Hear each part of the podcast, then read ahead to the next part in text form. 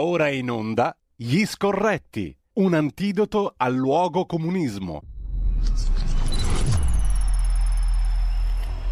Allora, allora rieccoci in onda, rieccoci in onda. Beh, ho, ho troncato il breve brano, non ho capito cosa, mh, cosa è successo, ma poco male. Eh, in, eh, in, sede di sigla part... Aspetta, recuperiamola, dai, facciamo una roba fatta bene. Eccola qua, era un po' che non la sentivo.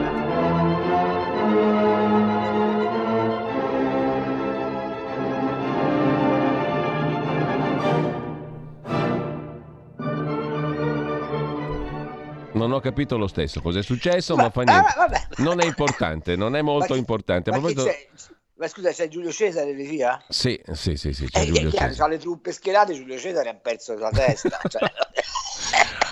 Allora, intanto a proposito di musica, abbiamo ascoltato prima dai 12 studi di Chopin, opera 10, numero 1 in Do maggiore, La Cascata, un pezzo straordinario da virtuosismo pianistico. Jan Liziecki, pianista canadese di genitori polacchi, nato nel 95, ormai ben più che una giovane promessa, un pianista di straordinario livello all'esecuzione. Chiusa la parentesi musicale, anche la nostra qua un po' claudicante della sigla, do il benvenuto e il buongiorno a eh, Carlo Cambi che avete già sentito, che è in collegamento con noi per un'altra puntata dei nostri scorretti, che saremo poi io e te Carlo, no? sostanzialmente. Allora, Com- si, è, si, è, aggregato anche Vladimir ultimamente. È, è, mo- è molto scorretto il presidente russo, però allora, intanto allora. cito brevissimamente i tuoi due articoli che abbiamo mh, sfiorato in rassegna stampa stamani, uno sulla verità di stamattina sulla questione del riflesso per quanto riguarda anche l'agricoltura e i beni primari, grano, mais bloccati nei porti ucraini, allarme alimentare. E, ehm, e, questo è il pezzo di stamattina. Uh, tra due mesi tu scrivi in apertura addio spaghetti e michetta, ma anche latte e prosciutto, perché le scorte stanno finendo sul mercato dei cereali la tempesta perfetta e la speculazione in agua, più che in agguato all'opera. Um, e um, la Cina che aveva già fatto scorta da tempo, no? tra l'altro. Um... Esatto, si è, si è pappata al 70% del mais mondiale la Cina, pianino pianino, come le formichine, capito? No, eh, ma a me fanno ridere. E l'altro tema che tu tocchi su Panorama è quello del gas, un altro macro esatto. argomento, quello relativo um, alla nostra bolletta. Uh, L'Italia sgasata titola oggi Panorama il tuo lungo pezzo sul caro bollette, sul che fare, su quello che sta facendo il governo.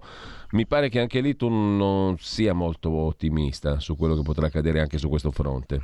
Beh, ma nessuno che abbia un minimo di razionalità lo può essere. Cioè, noi abbiamo fatto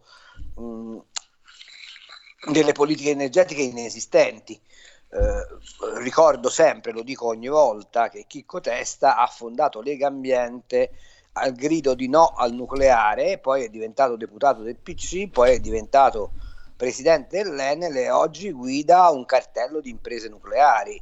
Ora, dentro la sinistra c'è stata questa parabola ecologista eh, che ha di, di, fatto condannato l'Italia all'inconsistenza energetica. Eh, faccio semplicemente notare che Bersani nel 2007 dice al suo omologo americano come ministro non vi preoccupate che tanto l'Italia prima o poi le centrali nucleari le rimette su perché il referendum dell'87 al quale il PC votò contro le centrali eh, è semplicemente un'indicazione. Poi nel 2011 siccome Berlusconi era al governo e si intesta la strategia nucleare quindi era il nucleare di terza generazione quello sostanzialmente dalle scorie contenute schiera il PD contro il nucleare di nuovo e alla fine del, del referendum dice la vittoria contro l'atomo è una mia vittoria. Ora è, è, è, di tutta evidenza che siccome il PC e poi il PD hanno governato, hanno co-governato l'Italia dal, dal 1978 in avanti, se oggi c'è da indicare qualcuno che ha messo alla canna del gas il paese, non si dovrebbero avere dubbi, ma invece si ricorda sempre comunque solo la povera Barbara Lezzi che ha fatto la passionaria in Puglia, peraltro sponsorizzata da Emiliano, uno dei capataz più grossi del PD, nonché presidente della regione Puglia, il quale addirittura voleva fare causa all'Azerbaijan perché gli aveva rovinato l'immagine della Puglia. Allora, voi capite che siccome questa è la verità dei fatti, quando si sente dire ci vuole una politica energetica, dobbiamo cambiare il piano energetico, cioè, eh, in televisione a me viene da ridere, perché coloro che hanno creato il danno sono coloro i quali ci, dov- ci indicano come si deve uscire dal danno.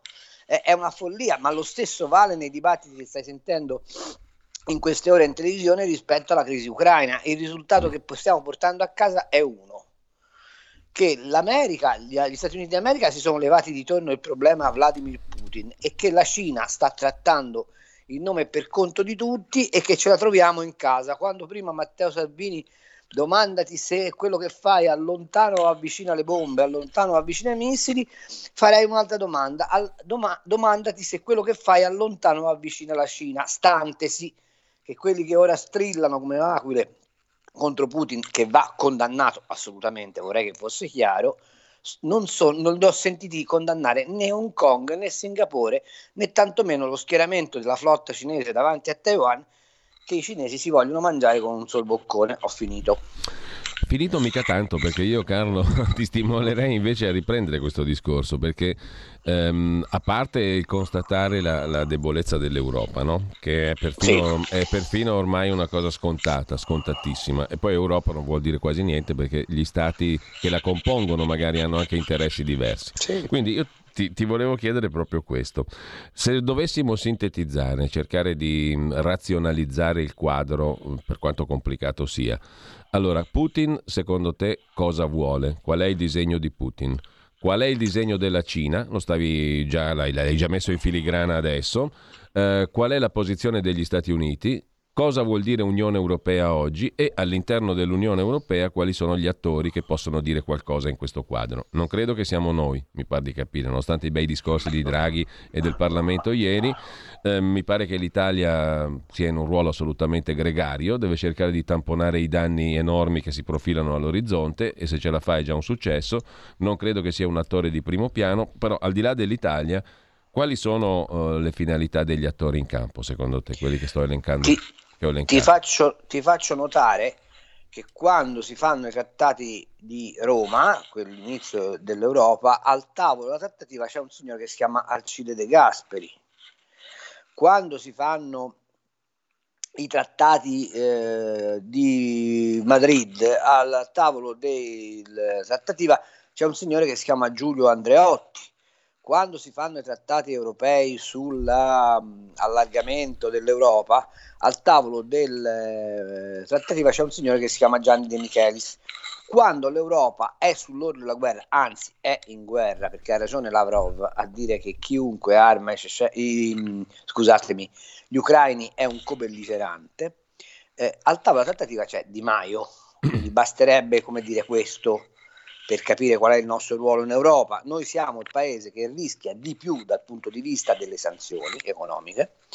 Siamo il paese che ha l'economia più integrata col, con la Russia, non fosse altro perché la Russia ci vende circa il 40% dell'energia di cui noi abbiamo bisogno. Siamo il paese a più forte penetrazione di capitale russo dentro l'economia dopo l'Inghilterra che però, come sapete, ormai fa corsa per conto suo e, e, e mai scelta fu più felice.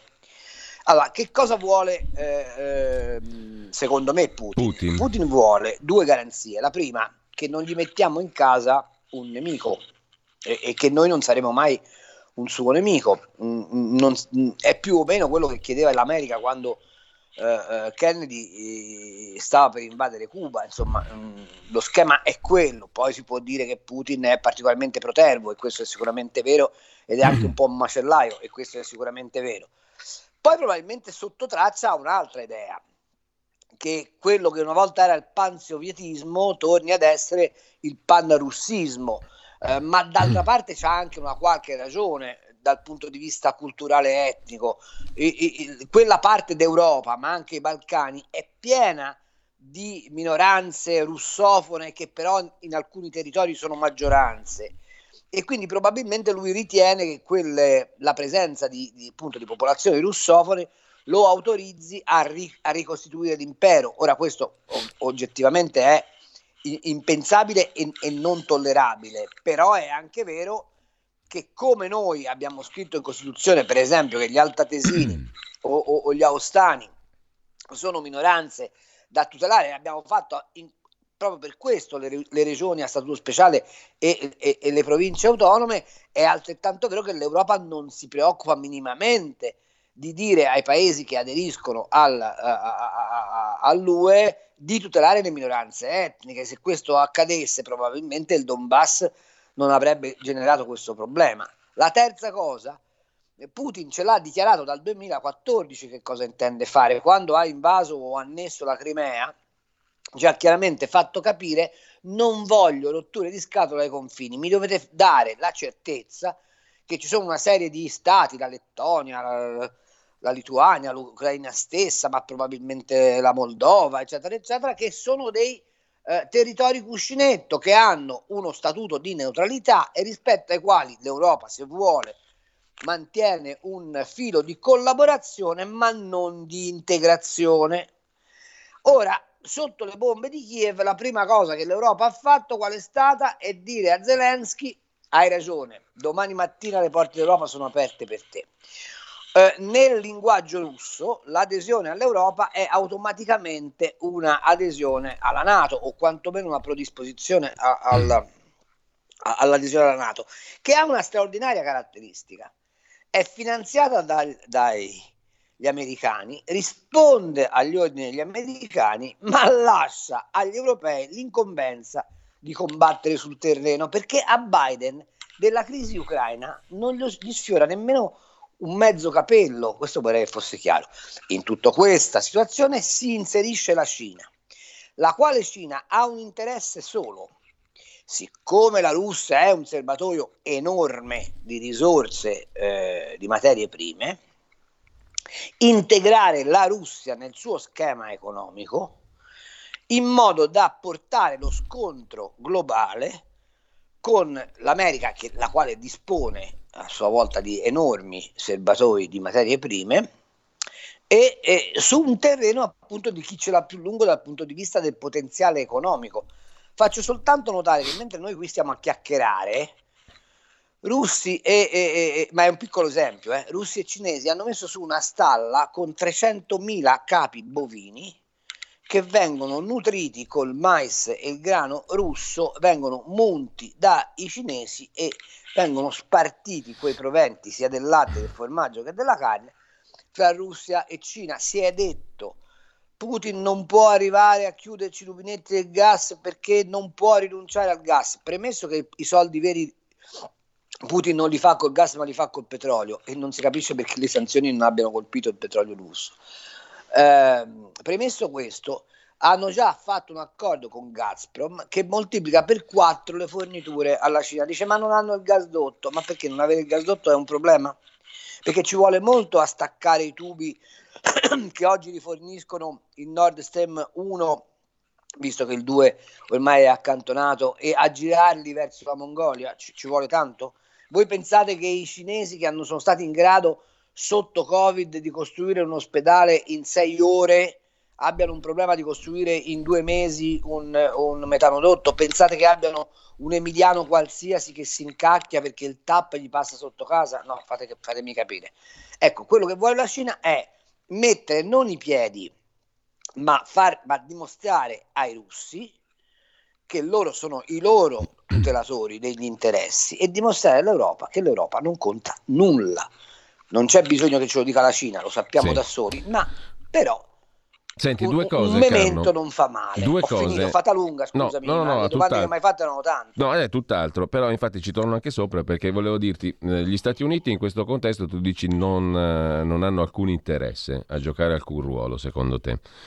Dall'altra parte, tornando all'Ucraina, uno potrebbe argomentare, ma se si ragiona come tu dicevi prima, Carlo, si dà per scontato che l'Ucraina è un protettorato russo, è qualcosa nel dominio di Putin, non una nazione che aspira ad essere parte dell'Europa, parte della Nato, cioè una nazione sovrana che può fare di sé quello che gli pare. Se no lo consideriamo sempre una sorta di protettorato russo, no? Non facciamo, facciamo in modo che l'Ucraina non entri in Europa perché sennò dà fastidio allo zar. L'Ucraina sarà un paese libero o no? Può fare quello che vuole o no? Alla Nato hanno aderito tanti paesi ex delle repubbliche ex sovietiche perché volevano o perché sono state co- co- costrette da chissà chi? Allora, due osservazioni. la questione ucraina non è precisamente la stessa questione che riguarda altri paesi, per quel che riguarda il fronte russo. L'Ucraina è una parte della Russia. Mm. Almeno cinque segretari del PQS venivano dall'Ucraina. La battaglia che ha dato alla Russia l'indipendenza come impero zarista si è combattuta in Ucraina. Odessa è il porto della corazzata Potiamo intanto per avere un'idea. Gli ucraini fino a, 4, a 5 anni fa parlavano tutti russo. La cultura ucraina è, to- è del tutto integrata con la Russia. Detto tutto questo, quello che tu dici è assolutamente legittimo. Cioè è vero che l'Ucraina ha tutto il diritto, anzi noi abbiamo il dovere di consentire all'Ucraina di esercitare quel diritto, di essere una nazione autodeterminarsi. E tuttavia ti faccio un'altra domanda, e la Finlandia ha questo diritto? E la Svezia ha questo diritto? E la Bielorussia ha questo diritto? E la Lettonia ha questo diritto? Perché? Perché si concentra l'attenzione sull'Ucraina da parte dell'Europa? Vuoi che ti do una risposta sì. seria? Mm. Perché dall'Europa passa il gasdotto, perché dall'Ucraina passa il gasdotto. Perché dall'Ucraina noi pigliamo circa il 20% del mais che ci serve come Italia e circa il 40% del mais che ci serve come Europa. Perché dall'Ucraina prendiamo l'80% dell'olio di mais che si utilizza nel continente. Perché l'Ucraina è un fornitore indispensabile per l'elite europea che ha deciso che in Europa non si coltiva più perché si deve pensare soltanto all'ambiente e si utilizzano nei paesi confinanti come lavoratori in conto terzi. Allora andiamo al, al fondo delle cose. Tu mm. pensi che veramente ci sia questa idealità altissima di proteggere l'Ucraina dalla, dalla, dal, dall'orso russo o c'è un interesse legit- specifico perché l'Ucraina non, non sia un satellite della Russia ma sia un satellite dell'Europa?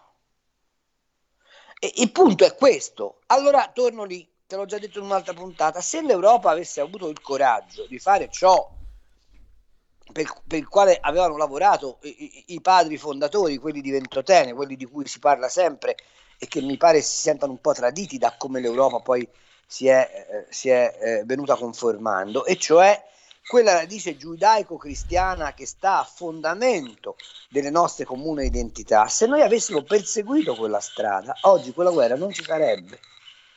Perché la Russia e, e, e, e l'Ucraina, come buona parte dei paesi Balcani, dei Balcani, sono profondamente cristiani. Ma ve lo ricordate quando è caduto il muro? Qual è stata la prima manifestazione di libertà che quei popoli hanno espresso? Qual è stata? stringersi intorno ai loro popoli, riaprire le chiese, ricostituire le comunità attorno ai santuari. Hanno fatto quello che fecero i cristiani quando cadde l'impero romano, trovandosi intorno alle abbazie per ricostituire le comunità. E noi a questi, invece di offrire una comune matrice ideologico-culturale, che è quella appunto giudaico-cristiana, sulla quale avremmo potuto costruire un'armonia di fondo, gli abbiamo opposto un'Europa secolarizzata, mercantilizzata e con la faccia decisa a sfruttare le loro, le, le, loro terre. Questa è la storia vera. Poi su questo si innesta la follia ultima di Putin che è non voglio pericoli ai confini. Poi si tratta di stabilire quali sono i confini perché di questo passo i confini possono essere anche l'Austria, dire, visto che i Romanov erano imparentati con, con, con la casa regnante d'Asburgo, e può essere pure l'Ungheria, quindi è chiaro che c'è un, un problema di diritto internazionale da far rispettare, ma non ci possiamo del tutto assolvere perché oggi l'Ucraina si trova in balia, l'Ucraina Ucraina si trova in balia dello zar eh, Putin perché noi non l'abbiamo difesa costruendo gli anticorpi contro quella possibile invasione.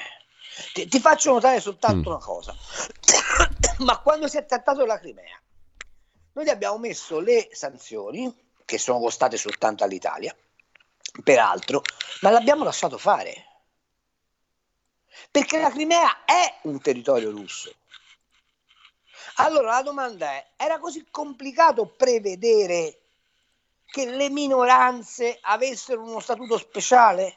Era così complicato prevedere che l'Ucraina nella sua eh, eh, eh, assoluta legittimità di autodeterminazione si inserisse in un quadro di neutralità concordato a tre fra Europa, eh, Russia e, e Paese?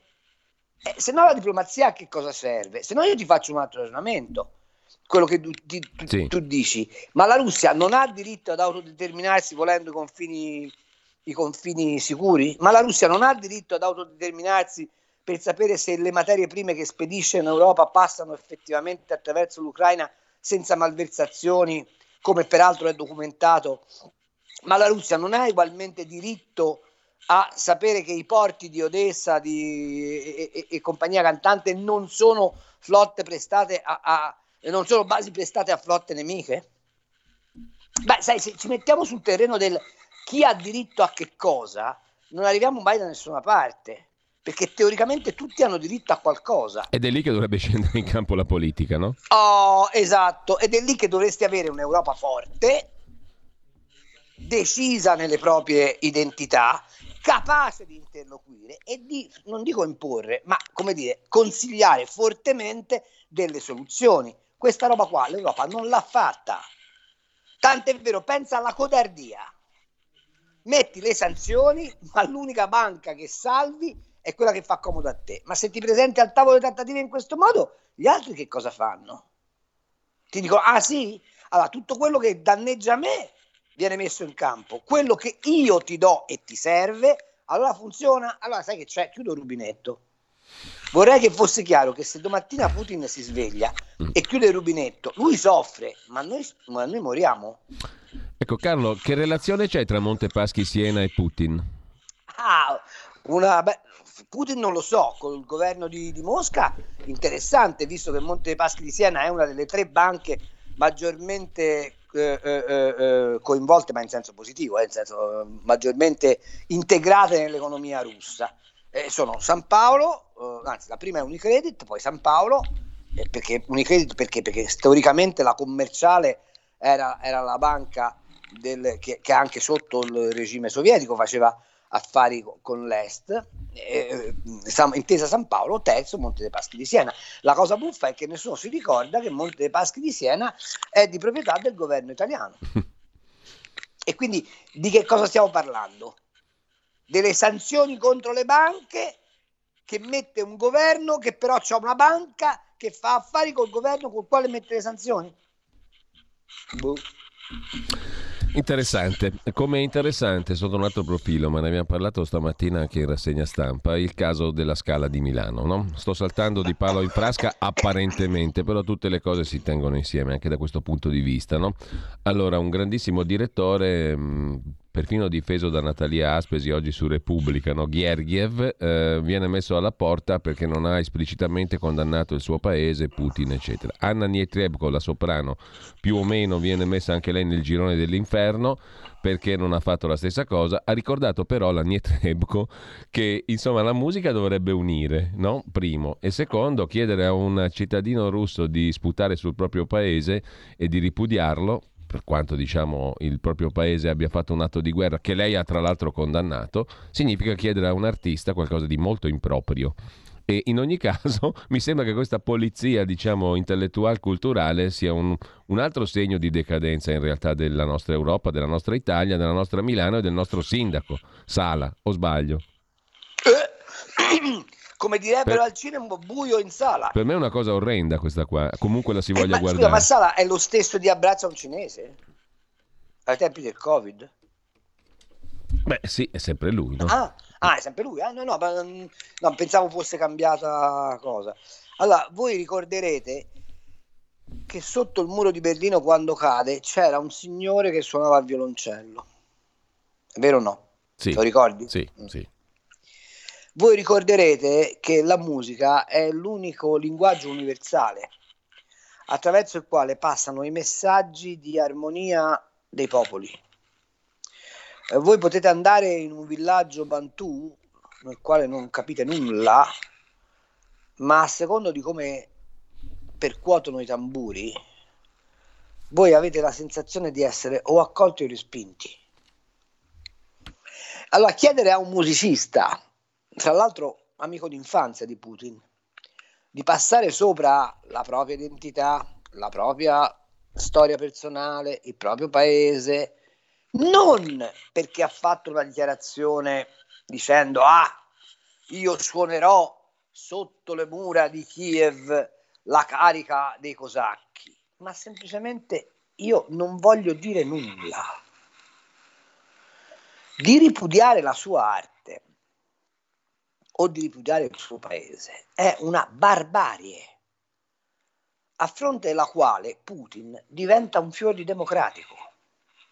Ma attento, quello che mi preoccupa non è tanto Sala, che come sai è uno che... Carlo, ba- eh. Ti devo fermare, no? poi riprendiamo il discorso da qua. Uh, c'è anche da sottolineare che lo scrittore, giornalista e scrittore Paolo Nori ha detto che il suo corso su Dostoevsky è stato cancellato dall'Università di Milano Bicocca Dostoevsky per evitare polemiche in questo momento di forte tensione. La notizia non è del tutto diciamo, verificata, però sta circolando. Mm, non voglio darla per certissima, però è un altro discorso che si, appaia, che si affianca a questo. Dostoevsky. Ci fermiamo un attimo. Ci, ci, manca, solo, ci manca solo Lilli Gruber, il Presidente della Repubblica, poi abbiamo fatto... Ci fermiamo un l'opera. attimo e poi ascoltiamo una pianista straordinaria straordinaria Valentina Lisizza che nacque a Kiev, in Ucraina, nel 73. Stai ascoltando Radio Libertà, la tua voce libera, senza filtri né censure, la tua radio.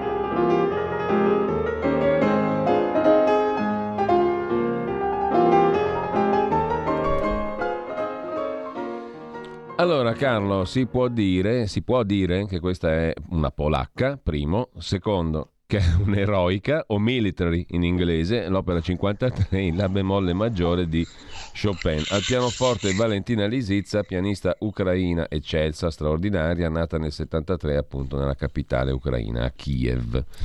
Riprendiamo il discorso mm, della musica, Carlo, perché anche questo, insomma, è una spia del malessere o del benessere della nostra civiltà o no? Ma sì, no, non è, no, è una spia del malessere la nostra civiltà, se mi permetti, perché eh, non capire, non comprendere che l'arte non può essere soggetta a censura eh, di nessun tipo. E, e, significa venire meno il principio, uno dei principi in base ai quali stai mettendo le sanzioni a Putin. Cioè, che cosa gli hai detto a Putin? Tu non puoi conculcare un paese invadendolo per piegarlo al tuo volere. E tu che cosa stai facendo? Esattamente la stessa cosa, anzi peggio, anzi peggio, perché te, te la stai pigliando con qualcuno che non ha nessun tipo di responsabilità. Cioè io capisco che te la puoi prendere con Abramovic fino a un certo punto, ma perché Abramovic è integrato in quel sistema, perché fa parte di quella, di quella, di quella um, catena di comando. Ma il musicista? Ma lo scrittore? Eh, sai, il, secondo me due anni di eh, Covid eh, hanno un po' come effetto collaterale quest'idea che se non sei d'accordo con mainstream devi morire, l'ha un po' fatta passare. Ti faccio osservare un'altra cosa, ma è del tutto legittimo che noi entriamo in guerra con un discorso del Presidente del Consiglio che bypassa le prerogative parlamentari. È del tutto legittimo che il Consiglio militare, che dovrebbe essere presieduto da, da, da Mattarella, non si sia riunito deliberando ciò che abbiamo deliberato? È del tutto legittimo in base all'articolo 11 della Costituzione più bella del mondo, quella antirassista, antifascista, antinazista, anti tutto quello che volete, dove c'è scritto l'Italia ripudia la guerra come strumento di controversie di, di, di soluzione controversie internazionali e poi noi di fatto entriamo in guerra? E, cioè, la domanda è, ma ha ancora senso aderire ai principi liberali o no? O sulla scorta delle emergenze è tutto derogabile? Qualcuno bisogna che me lo spieghi.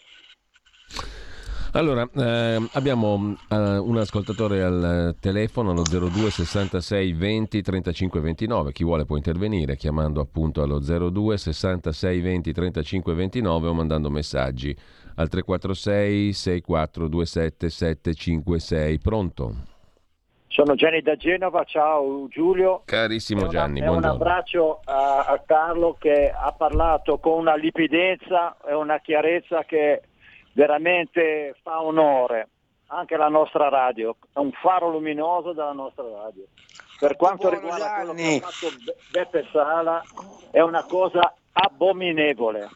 In un momento così difficile, essere così meschini e abietti nei confronti proprio della, della musica o dell'arte che dovrebbe essere una cosa che unisce e che non divide. Complimenti alla nostra radio.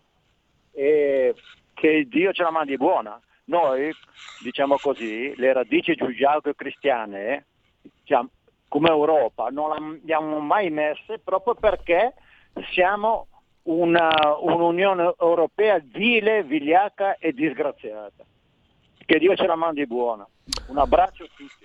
Allora, intanto Un c'è- abbraccio a te C'è, Gianni. c'è molta gente che chiama per il discorso della TV. Risintonizzate il vostro televisore così potete recepire anche il canale sul 252 del digitale terrestre della nostra radio di Radio Libertà.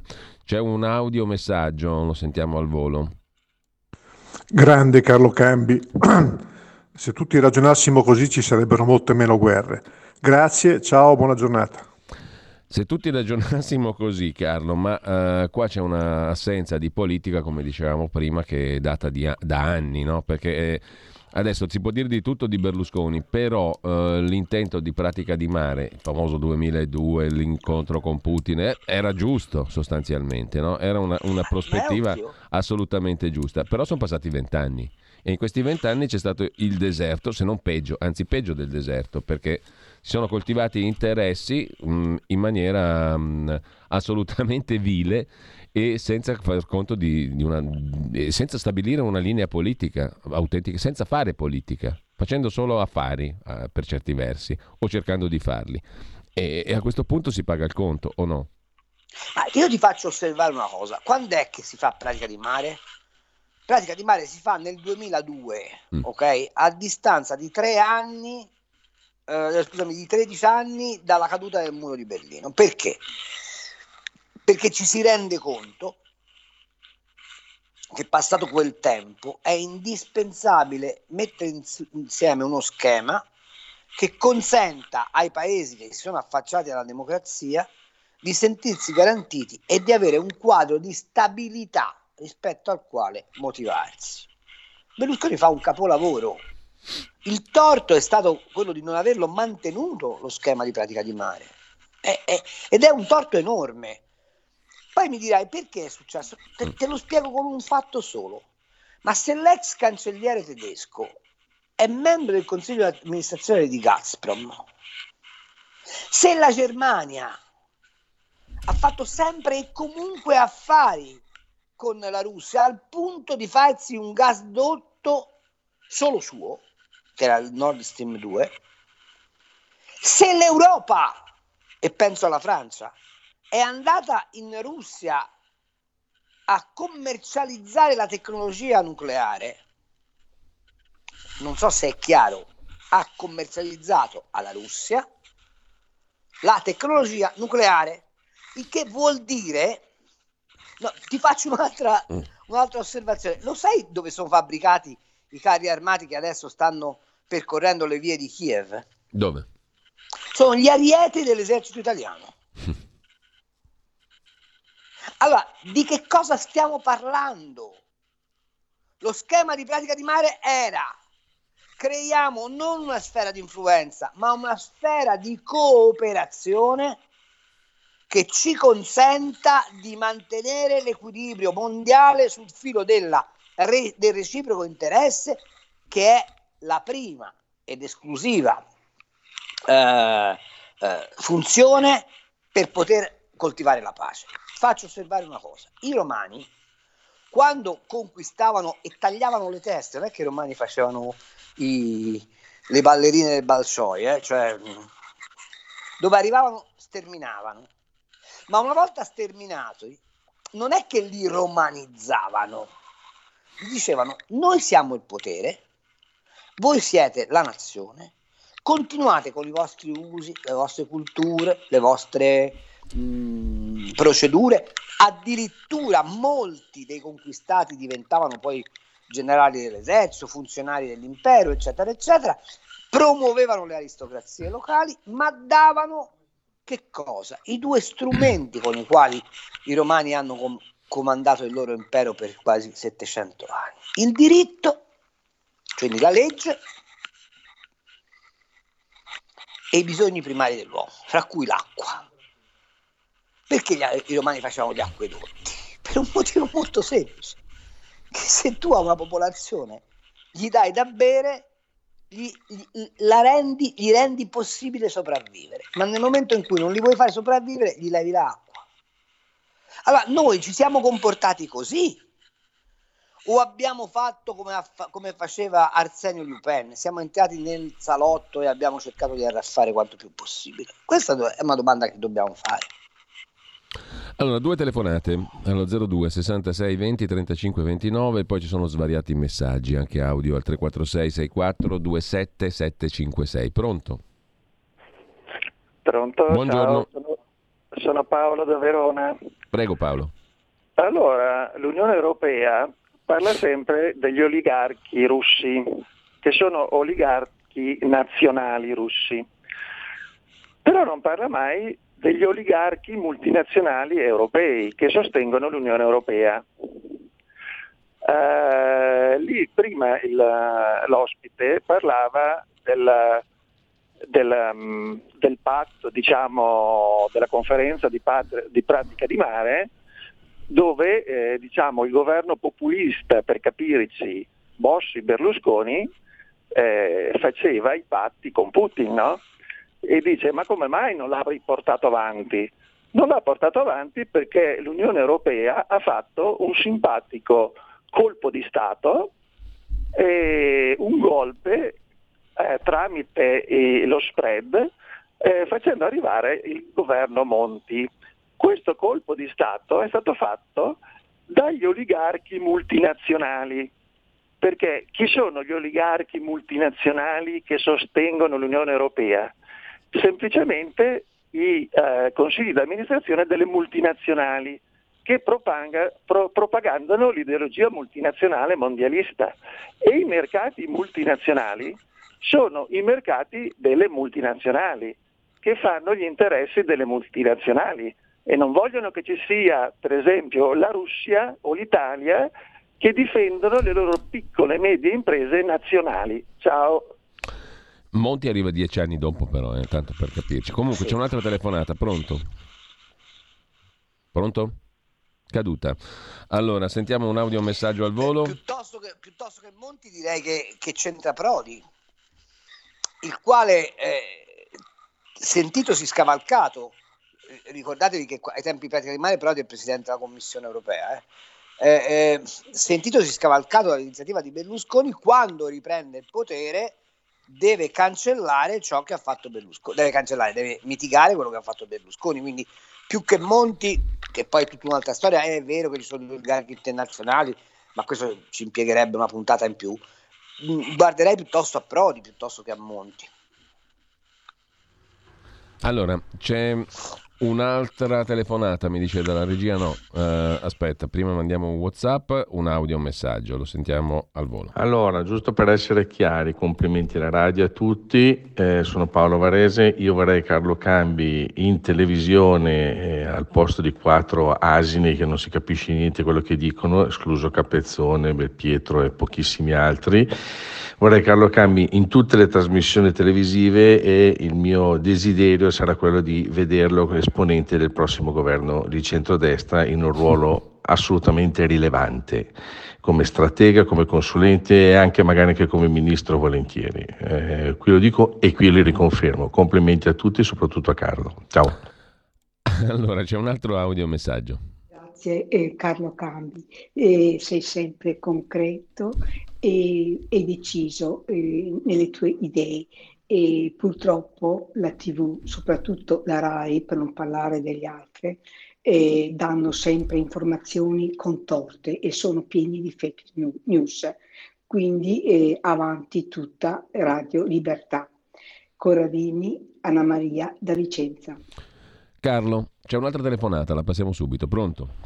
Sono Marco da Mantova, ciao a tutti e grazie Buongiorno. del programma che è sempre interessantissimo. Una cosa che in un certo senso mi ha stupito è il totale appiattimento della Germania, che io pensavo avrebbe eh, tentato di difendere l'opera del Nord Stream 2, naturalmente all'appiattimento totale europeo, alla linea statunitense, perché gli unici a perderci da questa storia sicuramente saremo noi europei.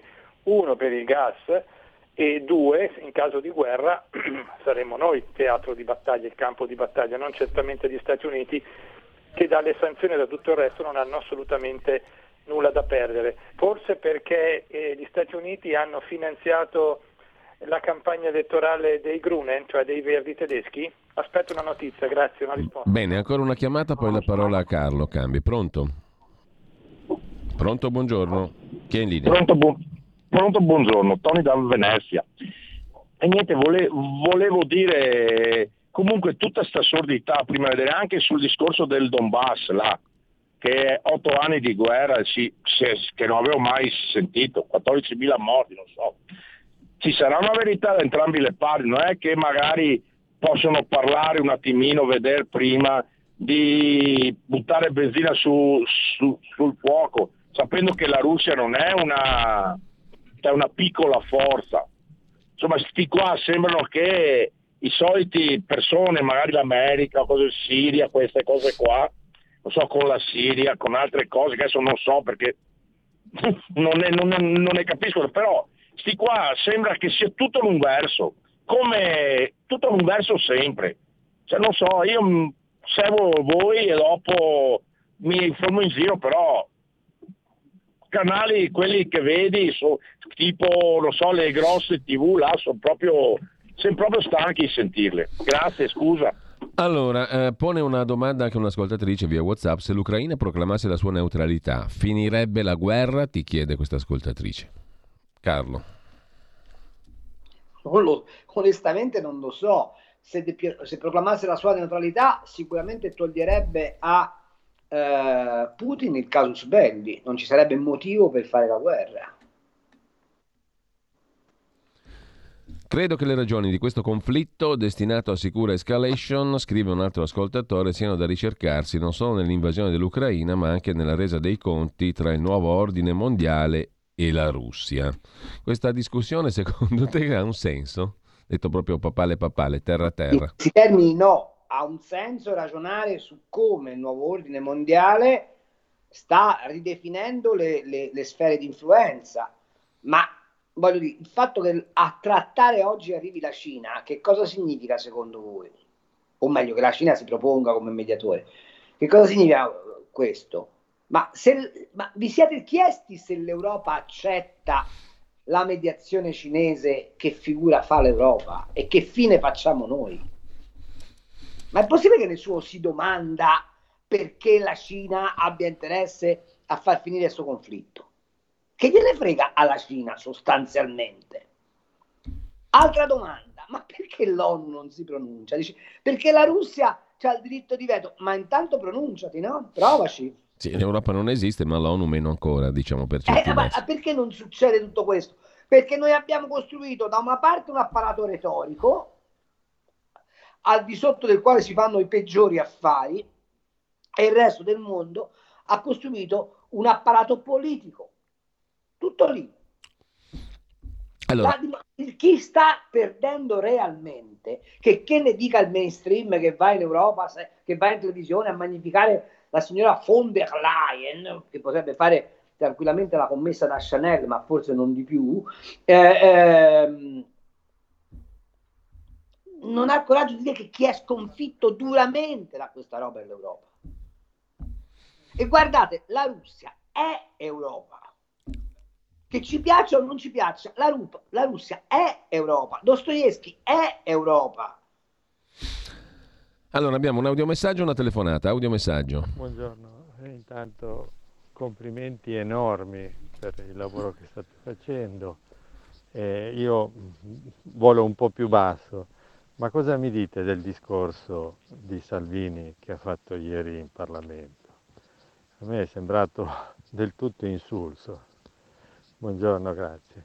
Carlo Albrucio, al volo. Eh, Salvini eh, in questo momento, ragazzi, ha un interesse superiore, sì, no, superiore, purtroppo non è superiore, ma più urgente a salvaguardare e non far cadere il governo. E, e, e, quindi fa della supercazzola, su questo non c'è dubbio. Il problema qual è? È che il partito non c'è. Il problema è che i leader hanno una funzione che è quella di rappresentazione anche delle convenienze. I partiti hanno la funzione di elaborazione e nel centro-destra, stavolta ci metto dentro anche Fratelli d'Italia, ma sommamente Forza Italia, non c'è una elaborazione di piattaforma politica intorno a questi temi. Se ci fate caso, in televisione i politici su questa roba parlano pochissimo e vengono pochissimo interpellati. Perché? Perché il messaggio che deve passare è che questa faccenda serve a rafforzare l'Europa. Questa faccenda dimostra la inconsistenza dell'Europa. Ecco, a proposito... E allora, se io fossi uh, esponente di un partito politico, porrei un altro tema, un altro problema. Ma di fronte a questa crisi, siamo in grado di immaginare un altro profilo dell'Europa, sì o no? Invece tutta la discussione è ci faranno lo sconto sui tassi, ci faranno lo sconto sul patto di stabilità. Non è vero, non ce lo faranno questo sconto. Devo rispondere all'ascoltatore che prima parlava della Germania. La Germania ha ottenuto un risultato politico straordinario. Può riarmarsi. Ve lo ricordate che nel 1945 è stato detto mm. mai la Germania avrà un suo esercito offensivo, mai la Germania potrà entrare su un teatro di guerra. Lo sapete che da sempre in tutte le missioni di peacekeeping, anche organizzate sotto l'egida dell'ONU, della Nato, eccetera, eccetera, la Germania ha sempre fatto solo ed esclusivamente servizi d'intendance, cioè di, di, di, di genio, di, supporto, ma mai ha partecipato ad azioni militari. Bene, stavolta consentiamo alla Germania di vendere armi, di armarsi, di riavere un esercito. E questo è il grande risultato dell'Europa. Ed è per questo motivo che la Germania sta schiscia. Perché ha avuto un bel risultato politico Allora Carlo, c'è un'ascoltatrice che a questo proposito scrive, ma a questo punto se per decenni, vent'anni non si è fatto nulla, aveva senso dire adesso trattiamo? Europa e Stati Uniti avrebbero trattato con Putin o l'hanno messo con le spalle al muro apposta perché agisse con la forza, certamente da condannare, e passasse dalla parte del torto per additarlo come criminale? E l'Europa che manda armi esponendo civili come del resto lo stesso governo ucraino ha una strage? Che cos'è? domanda l'ascoltatrice. E mh, mm, ci sono altre due telefonate, le ultime due. Pronto? Pronto, buongiorno. Sì, buongiorno. Prego, buongiorno. Sono Luca da Corico. Ma io concordo con Cambi, è il fallimento dell'Europa, perché nello Statuto dell'Unione Europea c'è scritto che l'Unione dovrebbe adoperarsi a evitare i conflitti con tutti i mezzi. E questo quindi, se è scoppiato un conflitto, vuol dire che non ha fatto il suo mestiere, o quello che è già scritto nel Trattato di Lisbona. Seconda cosa, trovo inconcepibile che, mandino, che l'Italia mandi delle armi all'Ucraina, semplicemente perché diventiamo direttamente un paese eh, belligerante, esattamente come faceva gli Stati Uniti quando inviava le armi o, o rifornimenti dal 39 al 41 in, eh, in, Europa e però fondamentalmente non aveva dichiarato guerra, se non sbaglio, uh, al, al, al, terzo Reich, lo, lo fe, farò col Giappone dopo l'attacco di Pearl. Detto questo però trovo allucinante, sapendo che noi abbiamo sul nostro territorio 90 testate nucleari classe eh, che possono essere fino a 25 volte più potenti della bomba di Hiroshima, a Ghedi e Aviano e quindi saremo dei bersagli nucleari in caso di rappresaglia. Non mi sembra una bella prospettiva. Grazie. Eh, notizia confermata, l'Università Bicocca ha rinviato il corso di Paolo Nori su Dostoevsky. Eh, eh evitiamo polemiche, lui dice censura, c'è anche su Instagram. Ma non è possibile. No, è la verità. Adesso è confermata la notizia, non è una balla, è confermata. e non ha bisogno di commento, Carlo, perché questa qui è una cosa che non ha veramente bisogno di commento, ma uh, ti giro anche... Com'era, que... com'era lo slogan? Evitiamo... Evitiamo la scienza, la scienza sì. di tutto, com'era? sì. sì, esatto, uh, sì, qualcosa del genere. Uh, domanda per cambi che pone un'altra questione. Non è che con il nuovo stato di emergenza servi... il nuovo stato di emergenza servirà per prorogare la legislatura e non mandarci più a votare eh, il nuovo stato di emergenza fino al 31-12 no? in relazione alla crisi ucraina. Sulla verità Francesco Borgonovo l'altro giorno poneva una serie di domande. Lo stato d'emergenza non è che servirà invece, o ipotesi, a approvare la riforma del catasto, il Green Pass esteso, tante altre belle cose? Non so se con lo stato d'emergenza in relazione alla crisi ucraina si possa fare altro, no? Tipo appunto indurre politicamente a quelle misure lì, votare le nuove tasse sulla casa, estendere il Green Pass e quant'altro. Ti chiedo come, ne, come la vedi tu, che cosa significa per te l'estensione di questo stato di emergenza, anche se in relazione alla crisi ucraina dovrebbe essere limitato Beh, a quello. È evidente, è evidente cosa significa, significa insistere con la decretazione rinnovandola ogni 60 giorni ed evitando che il Parlamento metta bocca sulla materia economica. Anche sull'economia? No, no, anche, soprattutto sull'economia. Cioè, scusate un attimo. Con la scusa dell'Ucraina. Scusate un attimo, questi hanno fatto una NADEF, nota di aggiornamento documento di uh, economia e finanza, che prevede per l'Italia una crescita del 4,7% per quest'anno. Stiamo sotto al 3%. Questi hanno fatto una promessa all'Europa, e quindi a noi stessi, che avrebbero ridotto il deficit PIL al 4,5 e portato il debito PIL al 145. Non so se avete fatto caso che ultimamente enfatizzano questo abbassamento straordinario del, del debito che c'è stato nel, 2000, nel 2001, del 2021, eccetera, eccetera, eccetera. Questi non ci arrivano a fare la legge di bilancio quest'anno. Ma ti pare normale che c'è un'inflazione che sfiora il 6% in questo paese ed è tutta inflazione importata perché non c'è aumento dei consumi e nessuno si domanda se la stagflazione sia già fra di noi. Ma ti pare normale che noi enfatizziamo la diminuzione del debito pubblico ma non diciamo la seconda cosa? E cioè che a fronte di una diminuzione del volume economico lo Stato ha aumentato il suo incasso? Ma l'abbiamo scritto, io l'ho scritto oggi sul panorama, ma Sala, ma Gualtieri, ma i sindaci de, che fanno parte del, del, capitale della, uh, de, di, di, Era, ma il, ma il governo che ha il 30% di Eni e il 24% di Enel, ce lo racconta se ci ristorna i maggiori profitti derivanti dall'energia o no? Ma che le bollette dell'energia che noi adesso stiamo pagando a, a, a, a 200 volte tanto in realtà sono commisurate ad un approvvigionamento di materia prima che risale ad almeno un anno fa e a contratti lunghi dove l'energia costava 20 euro a, a megawattora? Qualcuno lo racconta sì o no? E secondo te questo stato di emergenza a cosa serve? Ad evitare che vi sia un confronto sulle scelte di politica economica. Poi se eviterà anche le elezioni, questo non lo so. Certo, Mattarella mm. ha già dato ampia prova del fatto che a lui le urne gli stanno simpatici, simpatiche come un serpente assolato dentro il letto, ma questo è un altro paio di mani. Carlo, dobbiamo salutarci, sono le 10.30, um, ehm, ti ringrazio. Uh, e... Ma posso, mi fai dire una cosa sola? Dimmi. Eh, cari ascoltatori, a me mi commuovete quando dite le cose che dite su di me, io vi adoro, vi ringrazio, vi abbraccio, ma sappiate che sono solo un, un umilissimo cronista, un umilissimo giornalista e di persone che possono fare il bene dell'Italia ce ne sono tantissime, il punto è uno solo, è che li abbiamo messi tutti in sordina. E spero che la Lega sia il coro dove finalmente si può tornare a cantare, lo dico chiaramente. Carlo, un abbraccio, un saluto e un saluto a chi ci ha seguito.